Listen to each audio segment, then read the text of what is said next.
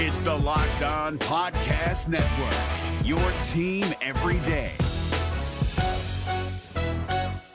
Jackson Gatlin here, host of the Monday edition Locked On N B A podcast. Every Monday, I cover the three biggest stories in the N B A with the local experts from Locked On. It's an awesome recap of the weekend of the N B A and a look at what's ahead. Mark your calendars on Monday to join me for Locked On N B A podcast, available on YouTube and wherever you get your podcasts.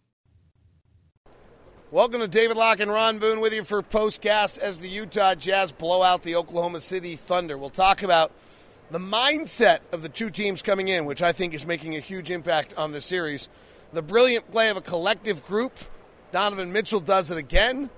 And where do we go from here? It's all coming up on today's edition of Postcast. The N B A playoffs are right around the corner, and Locked On N B A is here daily to keep you caught up with all the late season drama.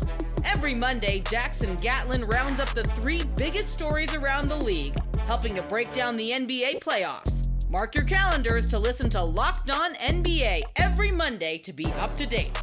Locked On N B A, available on YouTube and wherever you get podcasts. Part of the Locked On Podcast Network, your team every day. I might be overstating this. I always look for storylines. You can tell me as the player that I'm full of it. But I look at this, and to me what jumps out is that not for one second did the Thunder ever think they could lose this series. And the Jazz just came in, as Quinn has them, maybe a little wowed on the first night by Paul George, but just do what I say, trust me, believe in each other, and we'll get it done. That has been driving them for three straight games. And in the meantime, the Thunder, I don't know where they have to go next. They're peeking out on frustration. They're acting out like petulant punks. And I just don't, I don't think it ever, I think they worried about the Warriors and the Rockets. I don't think it ever crossed their mind. And maybe the best thing that happened for the Jazz was the fact that they lost that first ball game. And and the way they lost it was Paul George had a spectacular night because the Jazz played well in that game. I thought they played not a, a very good basketball game. As a matter of fact, I asked Quinn Snyder the next day in practice, you know, would, would he take those numbers looking at the stat sheet, you know, because the Jazz numbers were pretty much the way they've been winning all season long.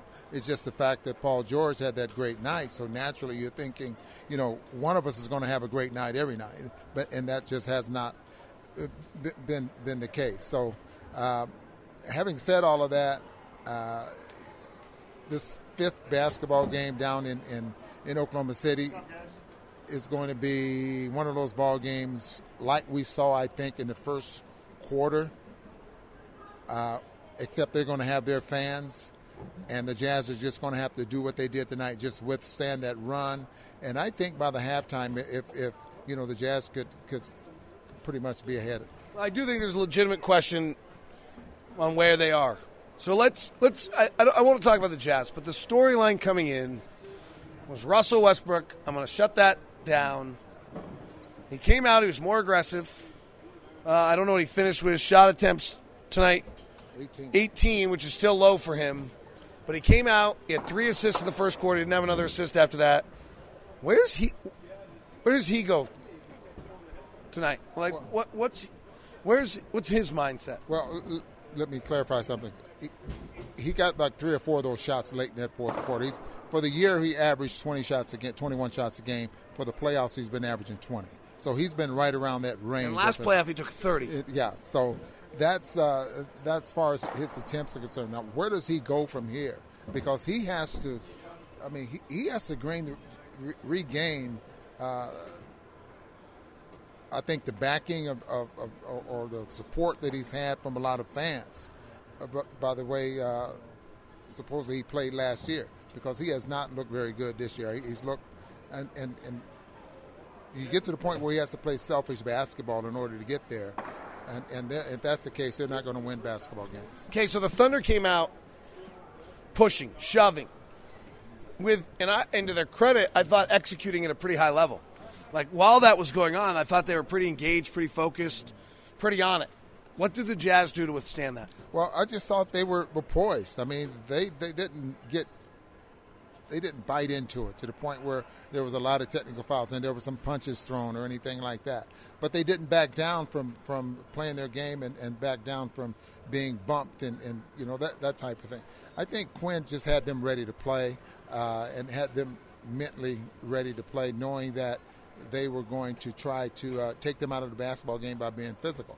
Now, I said earlier, you know, if, if you're not naturally a physical player, you're going to pick up some, some very stupid, dumb fouls by trying to be physical and, and, and really hurt your basketball and team.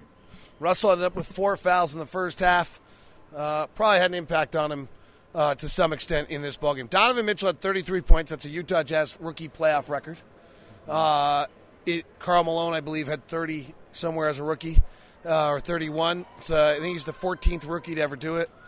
He has been better than the stars of the Thunder so far uh, in this series. What are you seeing from Donovan? Well, I just see right now that he, he, he thinks that, well, not think, he knows that he's he's arrived and he's a very good player in this league, that he's a star. And uh, and Quinn's let him play his game, and, and he's a smart player. Uh, he, he gets better as the game goes on. Uh, not afraid of, of attacking. His ability is coming out. I mean, it, it, it's amazing and just fun watching him play, watching him set up guys to get to the rim. Uh, walk guys in thinking that he's going to drive and he shoots a three. I mean, th- th- that type of thing is, is, is something players just don't have, I think, till two or three years into the league.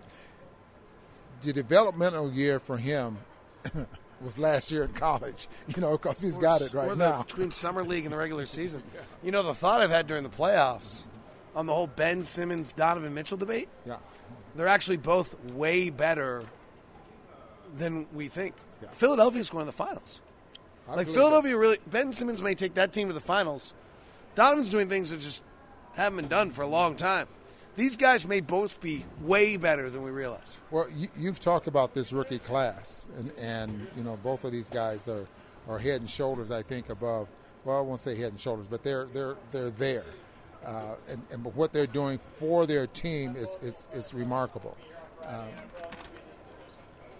I'm going to interrupt you. I just saw this. Donovan Mitchell's one hundred ten points through his first four games are the most by a rookie since Michael Jordan had one hundred seventeen. Wow. Well, just unbelievable. He, he just he, he's fun to watch, and I'm glad the Jazz have him right now. And and you, if you think back that if Gordon would have stayed here, would Donovan Mitchell been able to develop as fast as he's developed? You know what? My viewpoint was that yet the game three was our last kind of cleansing of our soul of the July decision, and that tonight was the night we just moved forward.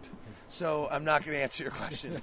Um, let, let me look at the box where there's some other guys that deserve recognition. Well, we had five guys in double figures, which is which is great. The starting five, all of them was in double figures with Rubio, um, the guy that he was not going to make an impact tonight, according to Russell Westbrook, thirteen, eight assists, six rebounds, and uh, in thirty-four minutes. So uh, Rubio's not never, has never been a real big score, but the impact that he makes on the game, doing other things, rebounding. You know, you look at our guard line.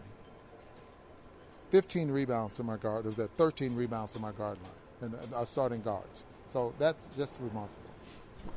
The big three of the Thunder had five assists on fifty-seven shot attempts. They had ten assists tonight. Wow. They just play a lot of I S O ball. You know. uh, here's the thing I think gets interesting, and you know, maybe this isn't fair, but I said it before the game. Are they prepping or packing tomorrow? I don't know where they are. I don't I don't know where they are either. I, I know that their head was in, uh, in a different place at the beginning of the basketball game. It was like they had to retaliate from something, or they felt that if we get physical with this team, they're going to lay down and we're going to and we're going to win it. And it turned out just the opposite. Huge win. Being up three one, only eleven teams have come back in N B A history from three one deficit. Jazz dominate tonight. This game wasn't close. They were down six at the end of one, and they outscored them sixty-six to forty-three in the next two periods.